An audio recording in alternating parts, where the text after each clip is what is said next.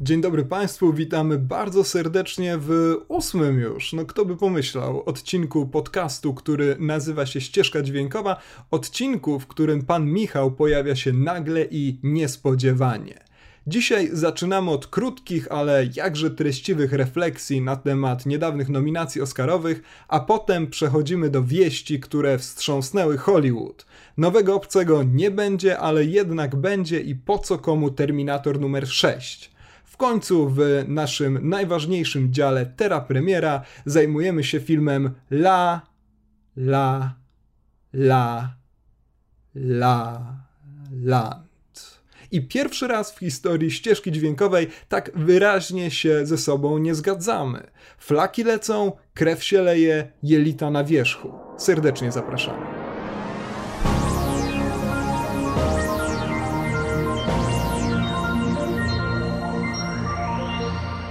Zaczynamy od krótkiego przeglądu nominacji Oscarowych, bo co prawda z okazji efektownej rocznicy naszego podcastu, w przyszłym miesiącu zrobimy sobie osobny odcinek tylko i wyłącznie o nominacjach. Michał, tylko i wyłącznie, rozumiesz to?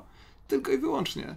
Nie rozumiem, ale zrobimy taki. To teraz, te, teraz podzielimy się kilkoma spostrzeżeniami na temat y, najnowszych informacji dotyczących nominacji, czy, czy na, no, na temat nominacji po prostu. Michał, co zwróciło Twoją uwagę? Mm, Ja zawsze mm, mam takie nominacje, które mnie bardzo cieszą i takie, które uważam za bardzo głupie, no i No wiadomo, że każdy. takie elektryzują nas najbardziej, tak? To zaczynamy, zelektryzowany. zaczynamy od tych głupich, czy od tych, y, które Nie, nie, nas trzeba cieszą? zawsze skończyć czymś głupim, więc zacznij od tego, co cię cieszy. Mhm. Cieszą mnie nominacje w drugoplanowych kategoriach, to znaczy nie w drugoplanowych kategoriach, Wywróżyłeś, ale, wywróżyłeś jedną. W ale w kategorii, rolach. dokładnie, Tak, tak, y, tak. Bo zaznaczmy tutaj, że takie kategorie jak mieszanie dźwięku i montaż dźwięku uważamy za tak samo istotne kategorie jak najlepszy film. Tak, bardzo zawsze cenię Nie sobie tego filmu, szczególnie te kategorie. Tak, to tak jak krótkometrażowe filmy animowane, to mnie zawsze bardzo pasjonuje, kto wygra, e, zwłaszcza, że znam już te wszystkie filmy na pamięć, no, oglądam je po 15 Każdy, razy. kto odwiedza Międzynarodowy Festiwal Filmowy Etiuda i Anima co roku w Krakowie, e, zna te filmy, więc Michał, jak kiedyś przybędziesz na festiwal, to będziesz też z większą podnietą oczekiwał Byłem na te kiedyś na nominacje. bankiecie i nie było tych filmów. Nie było, nie, nie podawali. No dobra, wróćmy do tych y, właśnie nominowanych za drugi plan aktorski. E, Tam Michael Shannon w Zwierzętach Nocy. To jest taka, taka rola, która no wydaje, wydawało mi się, że nie będzie doceniona należycie, ponieważ y, wszemi wobec y, trąbiono o tym, że Aaron Taylor Johnson zagrał rolę życia w tym samym filmie. No i rzeczywiście ten aktor dostawał nominacje do tej pory w tym tak zwanym wyścigu oscarowym od przeróżnych gildii scenarzystów, reżyserów i innych producentów. A tymczasem Złodziei, gildii złodziei.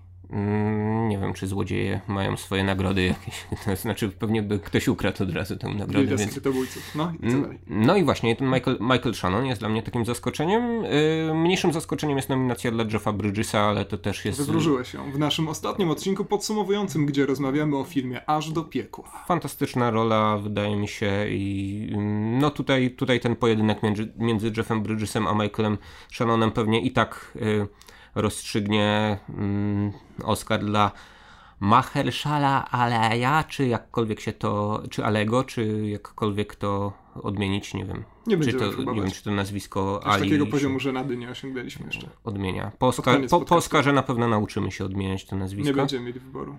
E, Tak, no wydaje mi się, że mimo wszystko tu przesądzony Oscar e, właśnie dla tego człowieka.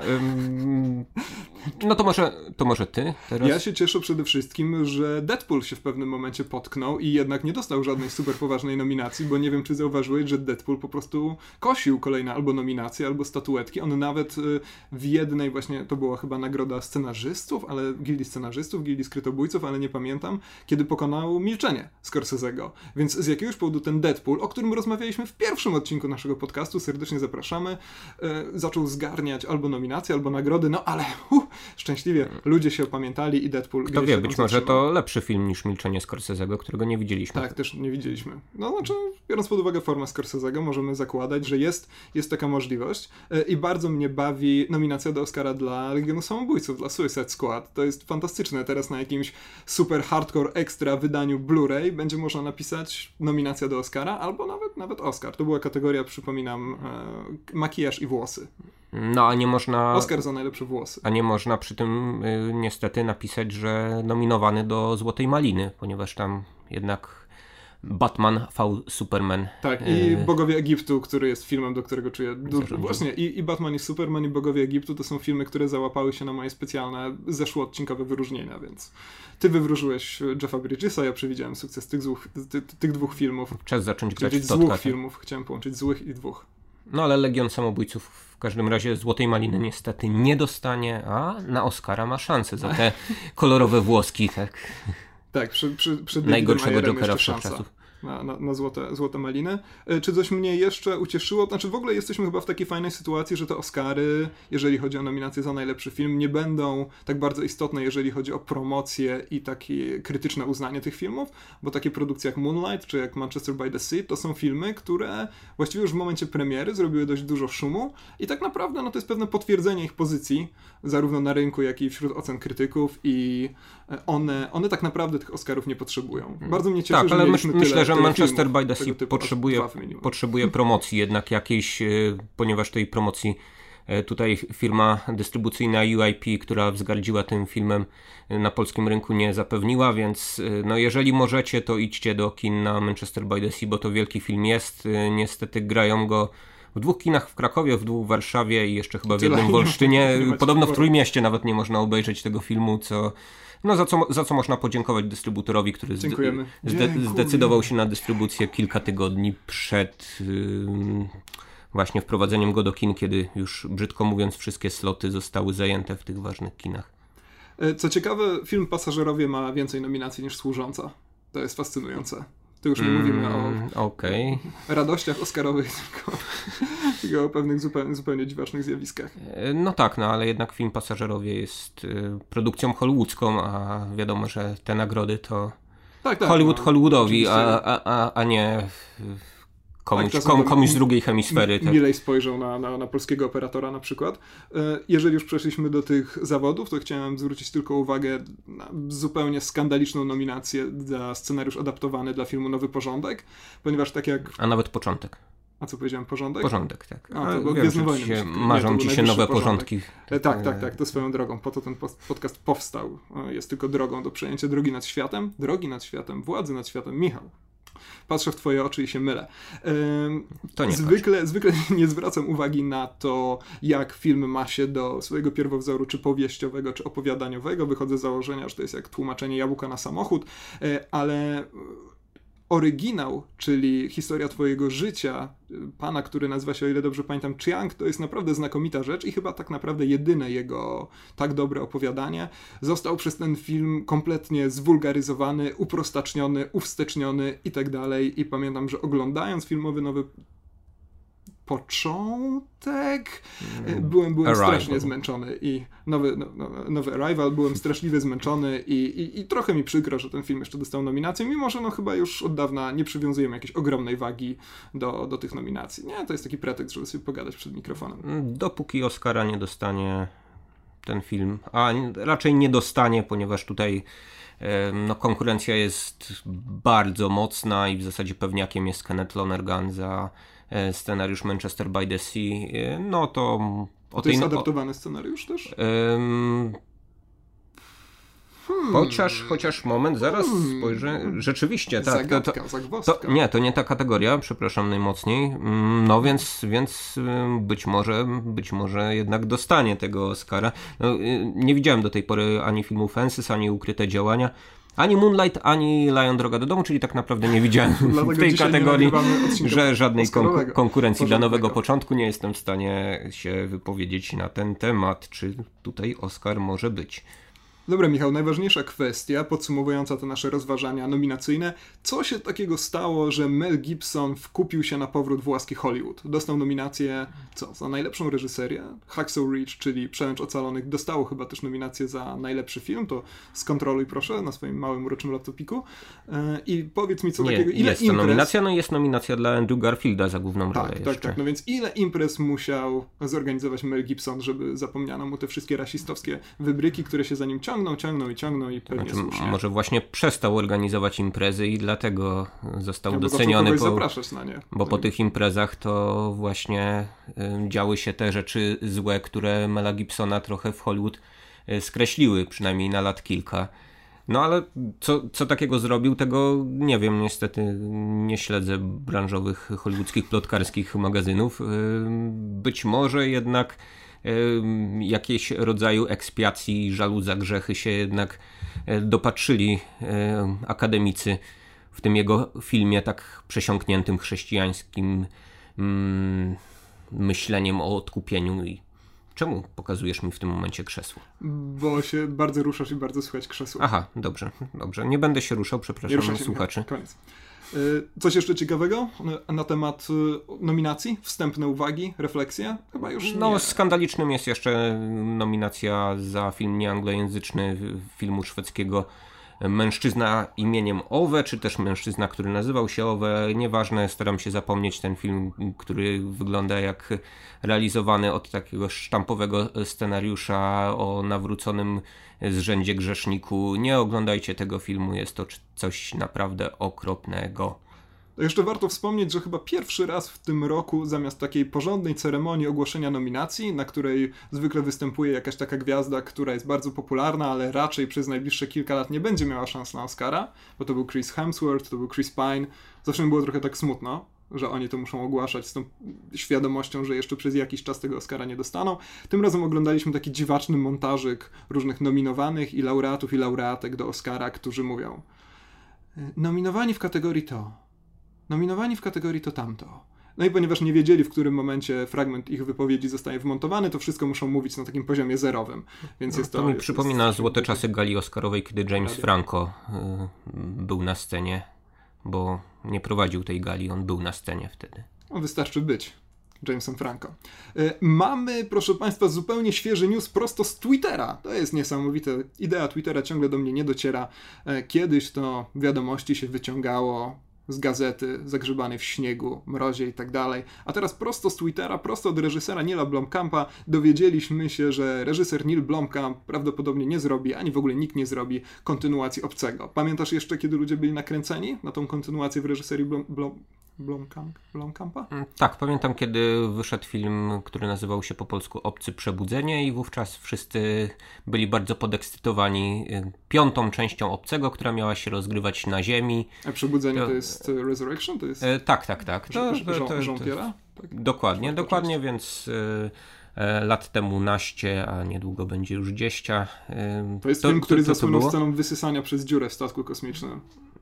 Tak, sc sceną y, hybrydy człowieka obcego, tak? Kiedy mama całuje się ze swoim synem, który jednocześnie wysysany jest w przestrzeń przez dziurę w statku.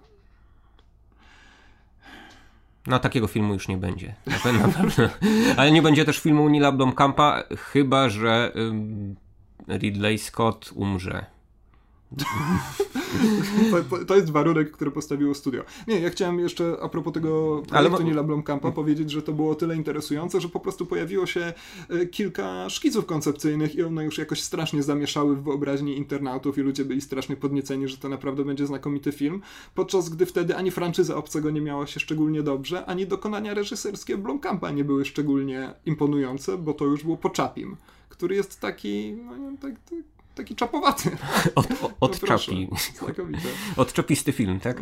E, Blomkamp zaliczył straszny spadek od czasu swojego debiutu. E, dobrze, ale to wciąż nie jest chyba głównym kryterium tego, że właśnie film Blomkampa nie powstanie. No, nie, nie, chodzi mi o to raczej, że to... Główną przyczyną jest Ridley Scott, y, który zapowiedział bodaj 3 lata temu, kiedy ten film y, potencjalny Blomkampa był już na jakimś y, zaawansowanym trybie preprodukcji, że y, najpierw on zrobi swojego obcego Prometeusza czy Prometeusza obcego i, i dopiero wówczas będzie można uruchomić produkcję um, obcego 5 według Blomkampa, który miał być um, jakiegoś rodzaju kontynuacją pierwszej i drugiej części. Tak. Tam miał pojawić się Newt z drugiej części. Już dorosły, tak jest. Mieli ominąć w jakiś tam bardzo akrobacyjny sposób część trzecią i czwartą. Ja tylko e, dopowiem, że chodziło mi o to, że nie o to, że studio zrezygnowało dlatego, że stwierdzili nagle, że pozostałe filmy Blomkampa są słabe, bo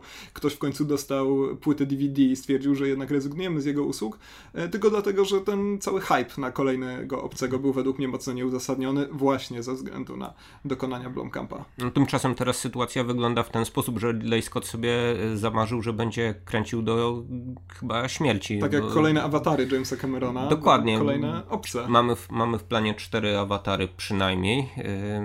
Na tę chwilę cztery zaplanowane przez Jamesa Camerona, a przez Ridleya Scotta chyba trylogia Prometeuszów tak, z tym, że no właśnie. O Prometeuszów Obcych, no bo to już w zasadzie ten film, który będzie w tym roku, no jest pod szyldem Obcego, ale wciąż jest y, filmem, w którym występuje android z Prometeusza, grany przez no, Michaela Fassbendera. możesz umieścić Michaela Fassbendera w swoim filmie, to umieszczasz Michaela Fassbendera w swoim filmie. Wydaje mi się, że to jest zasada, która tutaj dyktuje pewne rozwiązania scenariuszowe Scottowi. No właśnie, bo pojawił się niedawno zwiastun nowego filmu y, z cyklu Obcy, czyli Obcy Przymierze.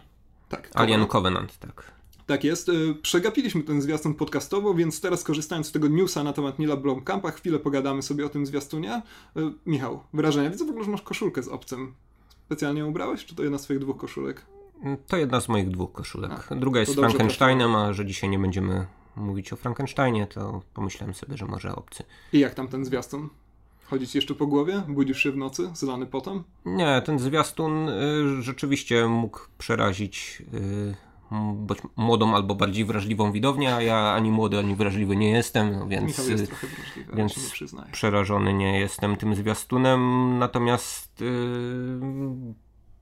co w tym zwiastunie może być y, ciekawego, to że bardzo mi przypomniał o takiej zapomnianej trochę franczyzie mianowicie Gatunek. Y, taki film, który się, y, znaczy w zasadzie seria filmów, bo powstały trzy, jeśli dobrze pamiętam.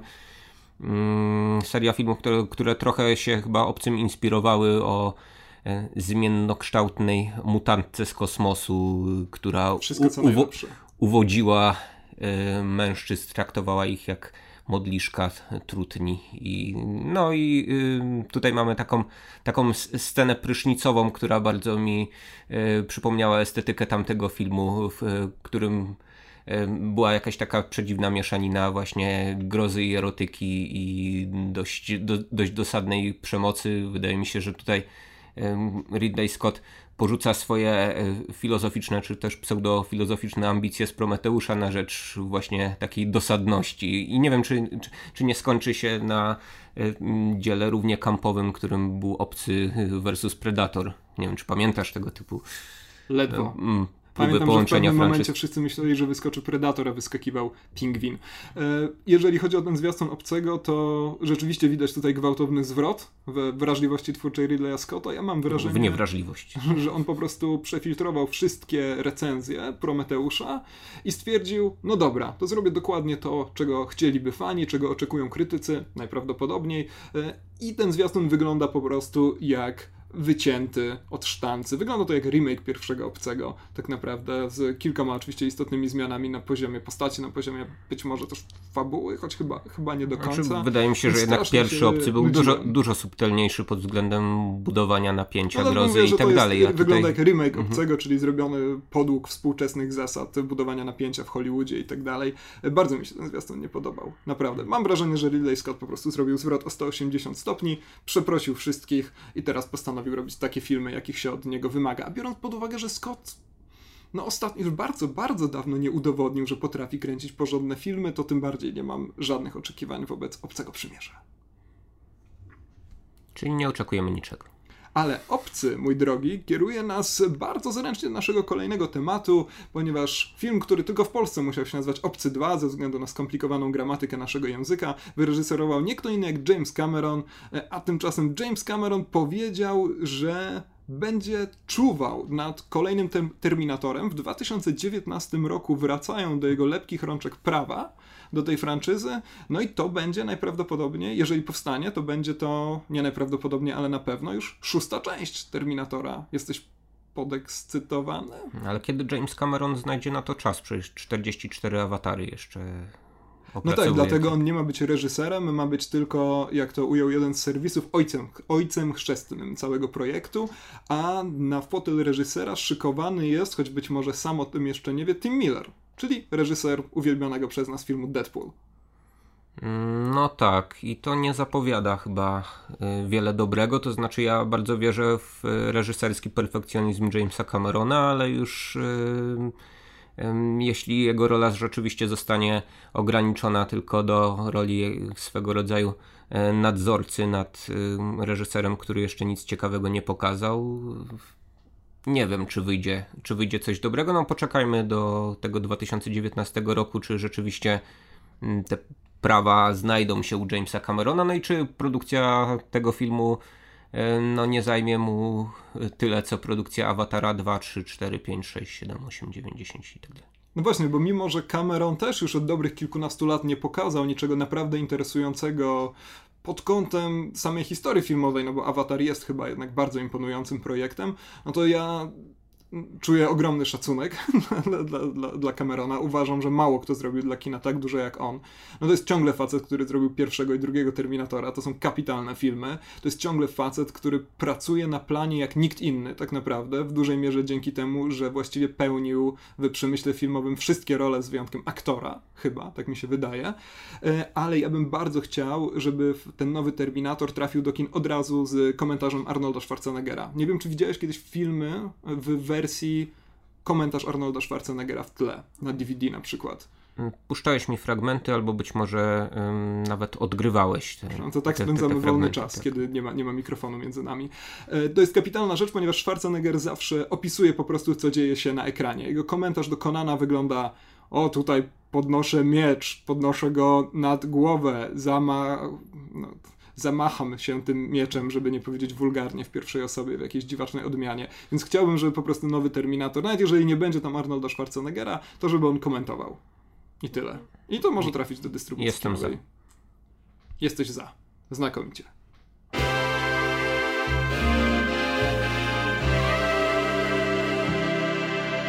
La La Land, Kra Kra Kraj, Kraina Tralalala, 70 tysięcy złotych globów, 145 miliardów nominacji do Oscara, wielki przebój, chyba już kasowy też. Michał, twoje luźne wrażenia z La La Land, wyśpiewaj nam. Nie będę śpiewał, nie będę no. tego robił słuchaczom. No, znaczy, Pijemy wodę, nie pijemy piwa, jak to często bywało. To nie jest prawda. W ubiegłym roku, w związku z czym powstrzymam się od takich aktów. Powiem tylko, że też nie ma jakichś specjalnych tematów muzycznych, które na dobre by zostały ze mną. Oczywiście w tym filmie Damien Chazelle i spółka próbują lansować no nie tyle tytułowy song, ale co główny song y, filmu, czyli City of Stars który w tej polskiej wersji e, Kra Kra Kraj albo Kra Kra Kraków można ładnie przekształcić na City of Smog na przykład, tak albo jest, Land of Smog. E, właśnie w takich warunkach tutaj się pracuje. Nie Mówi... widzimy mikrofonu, ani siebie nawzajem. Mhm. E, I to byłby chyba mój jedyny taki dosyć poważny zarzut do filmu, który jest musicalem, ale zarazem jest takim filmem, który wchodzi w dialog z tradycją musicalu, obficie korzysta z nawiązań do klasycznych musicali hollywoodzkich z lat 50. i 60., ale także tych musicali, które już e, z tradycją tą wcześniejszą klasycznego musicalu polemizowały, filmów z lat 70., w, w tym no, wciąż dla mnie najwybitniejszego musicalu wszechczasów, czyli mówię tutaj o całym tym zgiełku e, Boba Fossa. No i ten film z jednej strony jest e, tak postmodernistycznie utkany, no bo dziś inaczej się nie da z tych różnych nawiązań, ale z drugiej strony trochę kontynuuje tę ścieżkę, którą Chazelle nam zaproponował bardzo udanie filmem Whiplash kilka lat temu. Także filmem oscarowym, ale nie do tego stopnia oscarowym jak ten film, w którym to no taki jednak realizm spod znaku takiego Indie Sundance spotyka się z opowieścią o ludziach robiących karierę i skłonnych poświęcić całe życie osobiste dla tej kariery.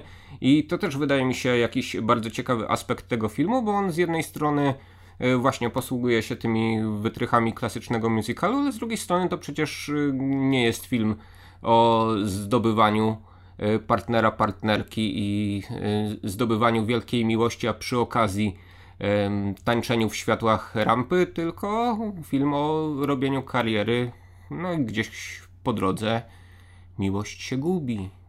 Czy to cię wzruszyło, czy nie wzruszyło w ogóle? Nie, mnie La La Land zupełnie nie z, y, wzruszył, mnie La La Land znudził. Ja tego filmu coraz bardziej nie lubię chyba, to znaczy kiedy wyszedłem z seansu, to byłem nastawiony na po prostu regularne powtarzanie wzruszania ramion przez najbliższe trzy dni, ale teraz chyba po pewnym czasie coraz, co, coraz mniej mi się ta rzecz podoba. Problem, jaki mam główny z La La Landem, to to, że to jest film, który w pewnym momencie przestaje być musicalem, a zaczyna się wspaniale przecież, e, tylko po to, żeby spróbować nam zaoferować coś, co być może mielibyśmy odnieść, jakąś, zrozumieć jako pewną próbę przedstawienia próby życia, prozy życia dzisiaj. Bardzo ciężko mi się wysławiać, to pewnie przez ten smok i ciągle przez twoje głębokie, błękitne oczy. E, Są zielone. O, wydało się. E, ale w każdym razie problem, jaki mam z, tym, z tą próbą przedstawiania prozy życia, to to, że Chazelle no, niczego tak naprawdę w tej kwestii nie oferuje. Być może dlatego, że głównymi bohaterami La La Land są postaci no, obleśnie wręcz nieinteresujące. E, co możesz powiedzieć o Mii? Na przykład, czyli postaci granej przez Emma Stone, zresztą wspaniale, do tego, do tego zaraz przejdę, bo wydaje mi się, że Emma Stone, sama jej obecność tam jest jedynym faktorem, za przeproszeniem, który wpływa na to, że jestem w stanie Miję w jakiś sposób strawić. No nie, wydaje mi się, że obsadowo ten film jest y, w ogóle świetny, a już pierwszy plan jest y, dobrany idealnie. Tak, Jednak chemia między parą, parą aktorów no tutaj wybrzmiewa super, no a Ryan Lepiej niż w dwóch poprzednich filmach, w których się spotkali.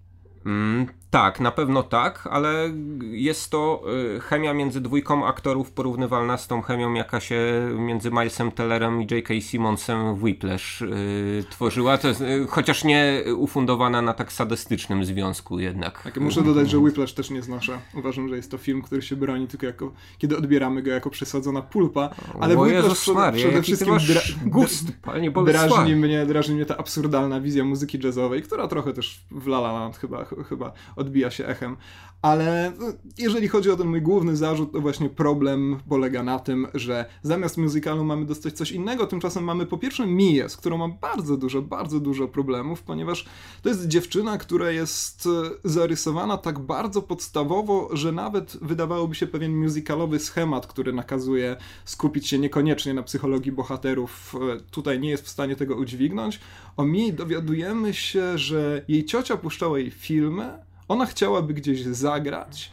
I być może najciekawsze jest to, że w scenie, w której rzeczywiście moglibyśmy wejść e, głęboko w jej głowę, czyli w scenie monodramu, no nagle przenosimy się zupełnie gdzie indziej i monodramu nie ma, a w drugiej scenie, czyli w piosence z przesłuchania, no po raz kolejny słuchamy o jej ciotce. To jest rzecz, która niezmiernie mnie zmęczyła. No on, ale to jest y, taki musicalowy kopciuszek, który rzeczywiście ma y, zdobyć księcia przy okazji wielką sławę, albo zdobyć wielką sławę i przy okazji swojego księcia z bajki. I wydaje mi się, że to jest y, znów no jakby celowe nawiązanie do postaci właśnie z klasycznych hollywoodzkich musicali, które no były proste jak nie wiem, narty Piotra Żyły na przykład. Chociaż nie wiem, czy one są proste. No, to jest, nie, wydaje mi się, że są trochę wygięte na końcach, mhm. ale mnie się wydaje, że ten trop nawiązywania i usprawiedliwiania wszystkiego starymi musicalami też nie jest do końca trafiony, bo według mnie e, La La Land w dobry sposób nie reprodukuje tych podstawowych schematów. Przede wszystkim na tym poziomie samych postaci. Nie mówię o tym, że postaci z wielu klasycznych musicali zdają mi się dużo bardziej interesujące niż Mia i Sebastian, czyli postać Goslinga, ale zwróć uwagę na to, że tu na przykład też nie ma żadnych ciekawych drugoplanowych postaci, nie ma żadnych interesujących pobocznych wątków. Przez, to jest fascynujące, że przez dwie godziny, film trwa aż dwie godziny, on chyba prawie prawie 120 minut trwa i tam się nic nie dzieje. Mamy tylko i wyłącznie tam dość, dość No, prostą historię no właśnie, dla, to jest tym bardziej fascynujące dla mnie właśnie, że nie ma y, wyraźnego adwersarza, nie ma tej postaci jakiegoś takiego szwarc charakteru, który zwykle i tak miał swoją partię śpiewaną y, w tych klasycznych muzykalach. Tego tutaj zupełnie nie ma i też nie ma jakiegoś takiego wyrazistego konfliktu. No, jest jakaś y, kłótnia między kochankami, która w dość przedziwny sposób ich rozdziela, tak trochę deus ex machina, ale to jest dla mnie też wartość tego filmu, że on właśnie w, pewnych elementach polemizuje z tymi e, klasycznymi musicalami, w innych e, do nich nawiązuje. Okej, mm, jak najbardziej przyjmuję to, że on może nie ma jakiejś takiej spójnej konwencji, że trochę się wychyla wahadło czasami w kierunku takiego właśnie sandansowego indie kina, a trochę w stronę właśnie czegoś, czegoś bardziej klasycznego. Ale dla mnie to jest, to jest jakąś tam ciekawą propozycją i to jest, wydaje mi się, też y, znowu dla Shazela chyba jakoś tak znamienne, bo o, tym perkusiście w Whiplash też za wiele nie wiedzieliśmy i ten, je, ten, ten, ten jego nauczyciel, y, Który też jest no, psychopatą. dokładnie, no też jest, te, też jest dość stereotypowy i też nie wiemy, czy w wolnych chwilach czyta Schopenhauera, czy y, raczej, nie wiem, Conan Doyle'a na przykład, albo y, albo, al, al, al, albo, albo w opowieści o? Konanie, cokolwiek, no ale okej, no to, to zostawia, robi jakiś taki właśnie wycinek, bo interesuje go no, muzyka, tak, przede wszystkim interesuje go e, to, jak właśnie można zainscenizować. Od strony inscenizacyjnej ten film jest czymś, czymś wspaniałym dla mnie. No, pewne, pewne elementy fabularne, dlatego no, na przykład nominacja za reżyserię do Oscara dla mnie obowiązkowa. Ten film pod, od strony reżyserskiej od tego, e, od tej strony, jak są zaaranżowane poszczególne sekwencje, począwszy od tej pierwszej takiej typowo musicalowej. Nie wiem, czy tam efekty specjalne wchodziły w grę, bo rzeczywiście synchronizacja tancerzy jest no, na bardzo wysokim poziomie.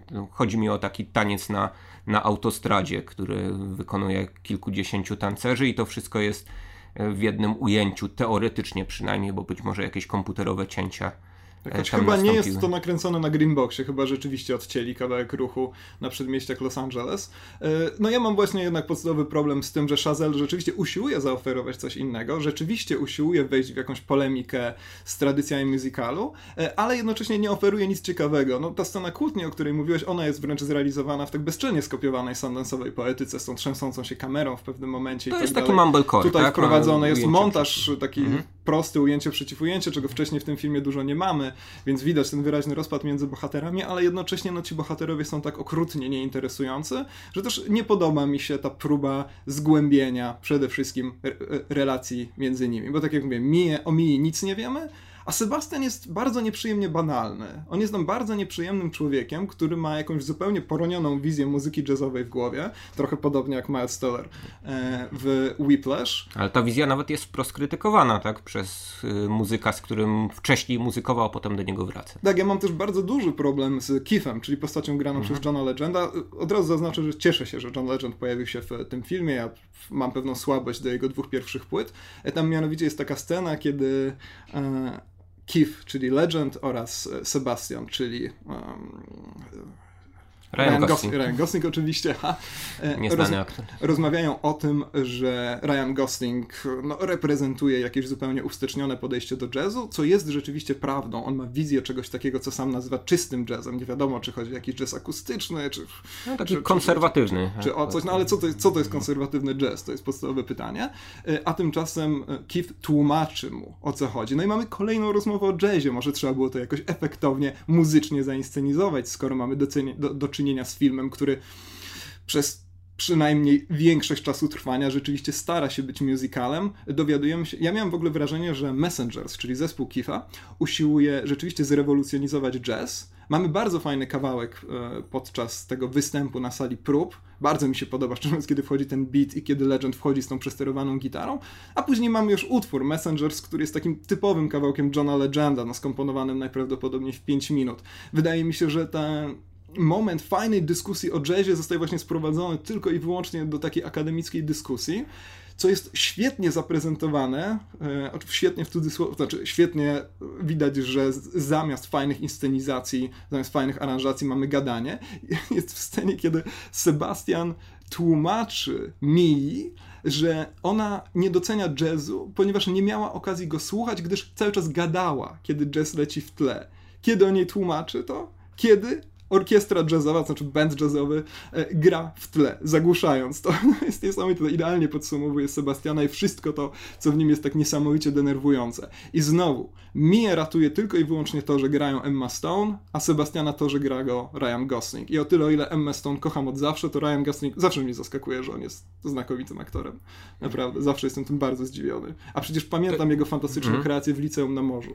No tak, ale to jest jakby kolejna taka volta Ryana Goslinga, tak? W, w jego karierze parę takich y, przekształceń nastąpiło, no bo przecież grał w Młodym Herkulesie, tak? Był cudownym dzieckiem Disneya. Tak, potem... Tak, właśnie, właśnie w liceum na morzu.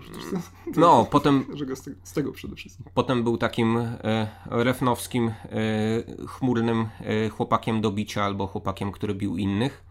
E, no a tutaj nagle e, okazuje się, że jego ostatnie filmy pokazują jakąś niesamowitą wiskomika, ale też e, zdolność do odnalezienia się w takim repertuarze bardzo lekkim. Człowiek umie zatańczyć, zaśpiewać, zagrać slapstickowe, odegrać slapstickowe scenki. No, no jest... Zoba zobaczymy, zobaczymy co, co, co, co dalej, dalej bo, bo, Blade Runner przed nim i to znowu może być jakiś taki Tak, byleby nie skończył jak Ryan Phillip na przykład. E, no, nie, myślę, że jest dużo lepszym aktorem. Swoją komiczną stronę przecież pokazuje Gosling też w Wise Guys Shane'a Blacka, które niedawno tak, to właśnie, okazję oglądać w polskich kinach. właśnie to, właśnie to, to miałem na myśli, tak? Te slapstickowe sekwencje stamtąd no, pokazały, że to jest no, wybitny komik oprócz tego, że jest także bardzo przyzwoitym aktorem e, do ról dramatycznych. No więc Goslingowi kibicuję coraz bardziej na jego drodze do Oscara. Ja też, ja kibicuję Goslingowi na drodze do Oscara, nie kibicuję Sebastianowi na jego drodze do um, konserwowania jazzu cały czas. Zwłaszcza, że nie wiem do końca na czym ta, to jego umiłowanie szalonej awangardy miałoby polegać. Mamy tam taką scenę, kiedy J.K. Simons zresztą przestrzega go, żeby bynajmniej nie grał free jazzu, po czym Ryan Gosling wyrywa się z tego kieratu kolęd i piosenek świątecznych i gra coś, co bynajmniej awangardowym jazzem nie jest. To jest, to, to, to jest bardzo interesująca scena. E, więc szczerze mówiąc, Sebastian według mnie jest... Oh, takim bardzo, bardzo męczącym człowiekiem. Dobrze, ale jak sam zauważyłeś, w Whiplash też mamy dwóch denerwujących facetów z kolei na pierwszym planie i też być może takich gości, z którymi no, nie chciałoby się iść na piwo, tak? To nie są równi goście na pewno, a jednocześnie no, to moje subiektywne zdanie, ten film był filmem wybitnym i nieznacznie może lepszym od La La Land nawet.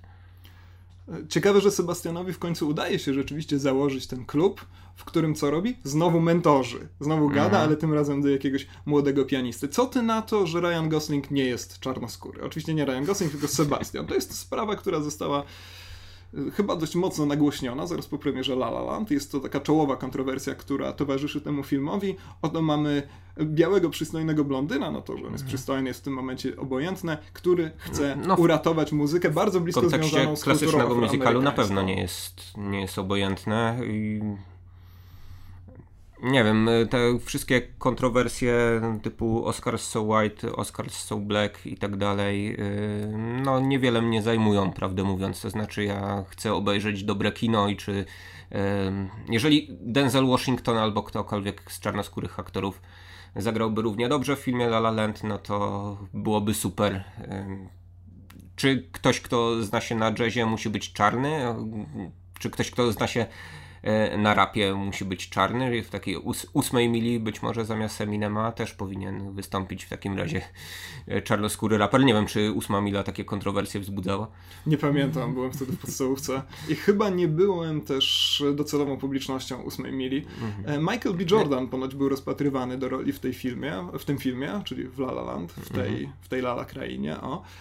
Michael Jordan też kapitalny aktor. Michael B. Jordan pewnie nauczyłby się, a może już umie grać.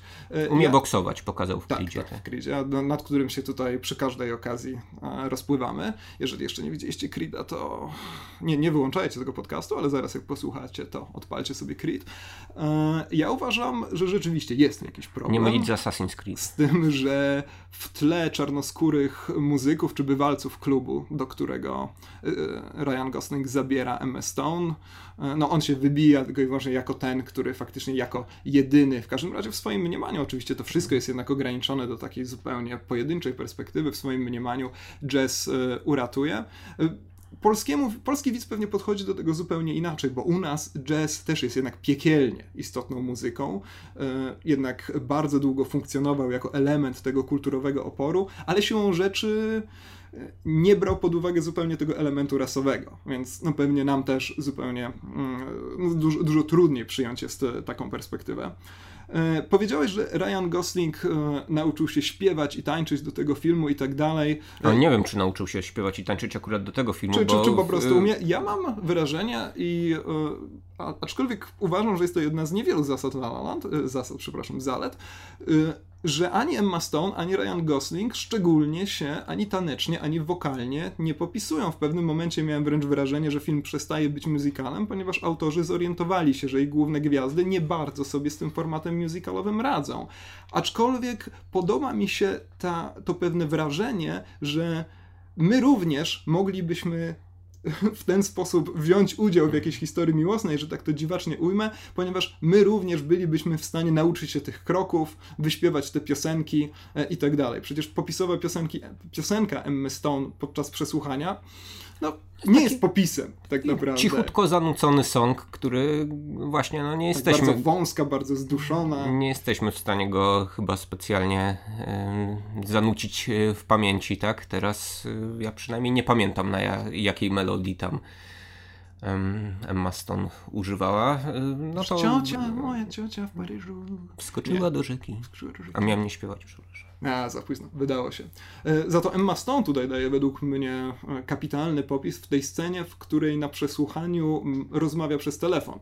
To jest cudowny element, bo jest to taki fragment filmu, gdzie rzeczywiście mamy zwracać przede wszystkim uwagę na kunszt aktorski. Jakby fabuła filmu każe nam nie tyle utożsamiać się z tą postacią, która rozmawia przez telefon, tylko z Emmą Stone, która udaje, że rozmawia przez telefon i to jest wspaniałe. Naprawdę. Tak, te sceny z castingów y, trochę przynajmniej y, przypominają mi y, tę konwencję takiego zakulisowego musicalu, backstage musicals były też bardzo popularne w okresie klasycznym kina hollywoodzkiego, z tym, że tutaj nie mamy właśnie y, tych y, numerów taneczno śpiewanych jak w deszczowej piosence, chociażby gdzieś tam właśnie za, za kulisami prawdziwych widowisk, ale jednak mamy do czynienia z takim ogrywaniem kuchni filmowej, no to, to zawsze jest coś wdzięcznego i też no jest to wyzwanie takie E, dość wdzięczne dla aktorki czy aktora, którym no, przez to może zagrać e, kilka ról jednocześnie. Tak? Tutaj właśnie ta po, po, postać mi pozwala, aktorki pozwala się jej wcielić, e, pozwala się wcielić Emmie Stone no, w, kilka, w kilka postaci dość stereotypowych w trakcie tych castingów różnych. No i wydaje mi się, że, że Emma Stone staje na wysokości zadania, chociaż y, no właśnie nie ma jakichś y, spektakularnych popisów tanecznych na przykład. Tutaj I nie ma też nic do zagrania, bo przypominam, jej postać jest straszna. Tylko postać Sebastiana jest, jest mm. gorsza mm. niż postać Mii. No właśnie do zagrania ma te stęki castingowe. Tak, tak. tak no. Czyli w sytuacji, w której udaje, że nie jest Miją, mm-hmm. wychodzi, wychodzi e, znakomicie. To też wydaje mi się wiele mówi. Wracając do tej choreografii, yy, niedoskonałej choreografii, niedoskonałych wokali, wydaje mi się, że tutaj bardzo symptomatyczna jest scena w planetarium, kiedy oni już unoszą się pod kopułę, to w pewnym momencie ich taki dość niemrawy pokaz taneczny zmienia się w takie, jak to się ładnie nazywa, sprawdzałem jak się to wymawia na Google Translate, pas de deux czyli popis dwójki tancerzy. No i tam e, na poziomie obrazu to zmienia się już tylko i wyłącznie w sylwetki i bardzo wyraźnie widać, że to są inne osoby. E, ta aktorka która ma być Emma Stone, ma zupełnie inną figurę, e, Ryan Gosling w cudzysłowie ma zupełnie inną fryzurę i tak dalej. I teraz zastanawiam się, czy jest to tylko i wyłącznie jeden z bardzo popularnych w takich dużych pro produkcjach błędów wynikających z jakichś niedopatrzeń, e, czy rzeczywiście jest to pewna demonstracja tego, że nawyżyny choreograficzne mogą się wznieść tylko i wyłącznie w sytuacji, kiedy już nikt nie udaje, że to są akurat te postaci. To już przenosimy się na jakiś poziom fantastyczny jeszcze bardziej niż wtedy, kiedy postaci uniosły się e, z, z nadziemi. Być może kompletnie nie zauważyłem tego momentu. Być może nieuważnie oglądam filmy, być może za bardzo poddałem się magii tej sceny pięknej, jakże. Bardzo dobrze, zazdroszczę. Także nie mam nic do dodania w, te, w tej sprawie. Trzeba zapytać reżysera, tak? co miał na myśli. Może zapytamy, aczkolwiek ja nie uważam, żeby Damian Chazelle mógł być dobrym rozmówcą. Nie wiem. E, co dalej, Michał? Czy mamy jeszcze coś do powiedzenia o La La Land? Tak jak mówię, mnie głównie przeszkadza to, że przestaje być muzykalem i nie oferuje nic w zamian przez miałkość postaci i to zawężenie fabuły. Zgadzam się, że jest to ruch odważny, jest to ruch ryzykowny, ale według mnie to nie wypala. Może przejdziemy w takim razie i w tym momencie tak naprawdę dopiero pierwszy raz możemy ostrzec w kwestii spoilerów do zakończenia tego filmu. Ja chciałem tutaj oddać hołd montażyście zwiastunu, który zdecydował się umieścić w zwiastunie scenę w, z tej sekwencji um, nie snu, no, jakiegoś wyobrażenia tej alternatywnej rzeczywistości, a nie tego, co się dzieje w pierwszych partiach filmu. Chodzi oczywiście o pierwsze spotkanie, czy też technicznie drugie, bo pierwszy raz spotykają się w korku na przedmieściach Los Angeles Mi oraz Sebastiana, no i w zwiastunie mieliśmy tą piękną scenę, gdy oni, nie znając się przecież wcale, rzucają się sobie w objęcia i obdarzają się nawzajem namiętnymi pocałunkami. Tymczasem tutaj okazuje się, że scena jest rozegrana zupełnie inaczej. Więc najlepszą robotę w tym filmie zrobił montażysta zwiastunu.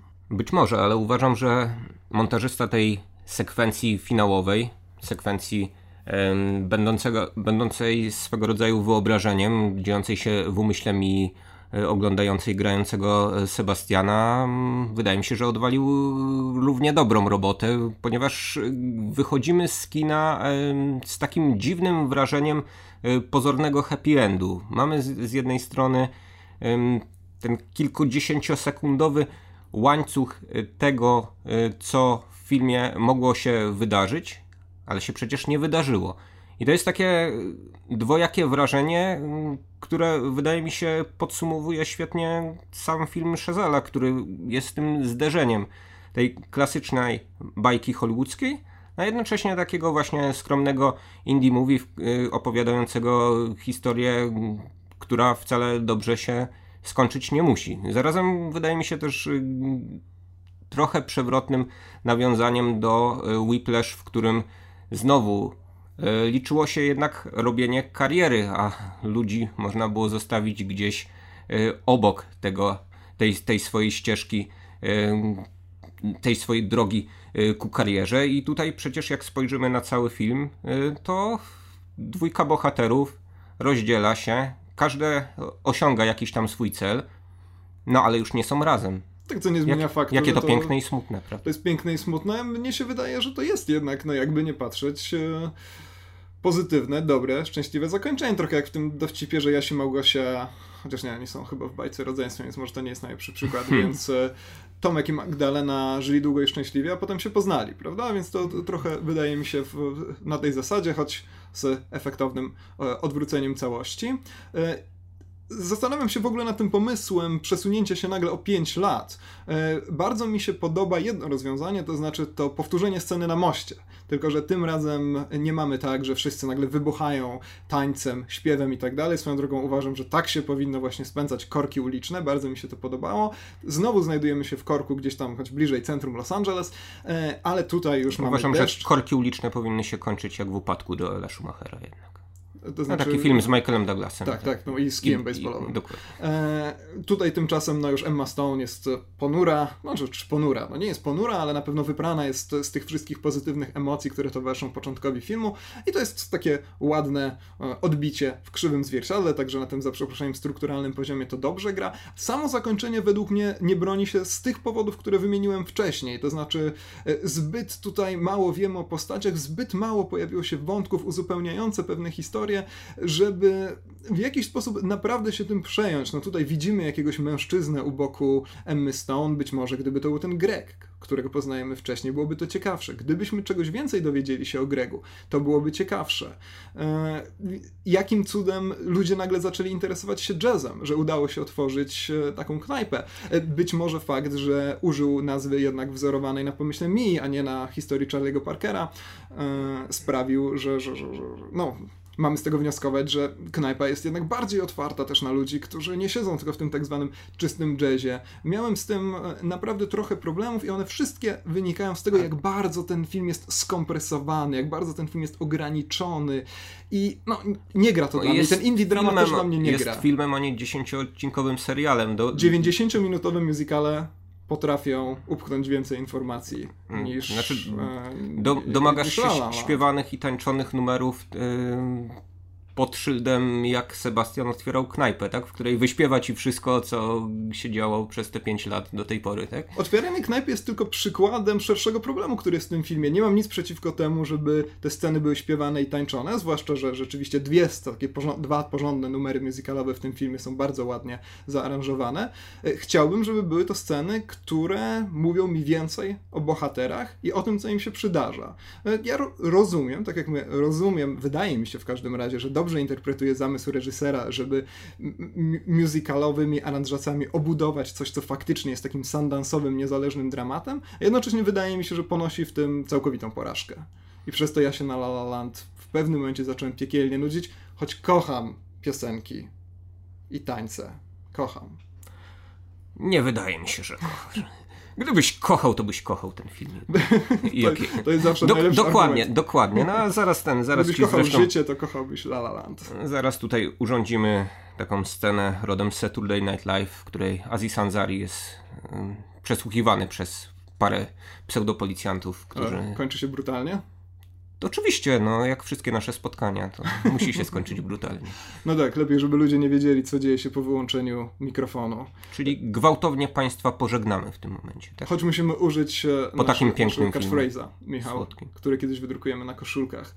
A zanim, Michał, jeszcze zbudujemy napięcie, e, uprzejmie przypominamy o możliwości polubienia nas na portalu Facebook, zasubskrybowania w serwisie iTunes oraz wystawienia recenzji w iTunes. Nie wiemy zupełnie, jak działa algorytm tego serwisu, także być może na, możecie napisać nawet byle co i wystawić byle jaką ocenę, no ale kto by to nam robił? Ja nawet prawda? nie wiem, co to jest iTunes, ale wchodźcie. Nie, ty, ty w ogóle nie wiesz, co się dzieje z tym podcastem ja w momencie, jestem, kiedy... Ja jestem za, za, stary na iTunes, tak. No, ale nieważne. Sayonara żółwie, a ty chodź tu tylko na moment.